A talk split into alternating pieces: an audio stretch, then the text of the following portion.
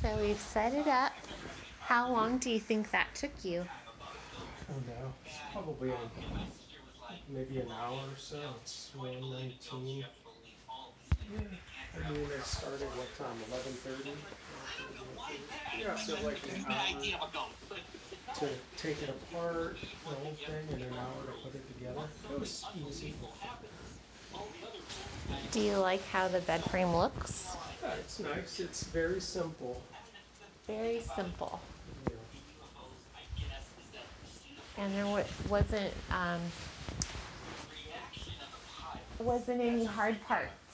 No, It wasn't too heavy or anything. no, it's gonna actually be pretty good to mo- easy to move too. I think when we're ready and we hire some guys, they won't need to take it apart.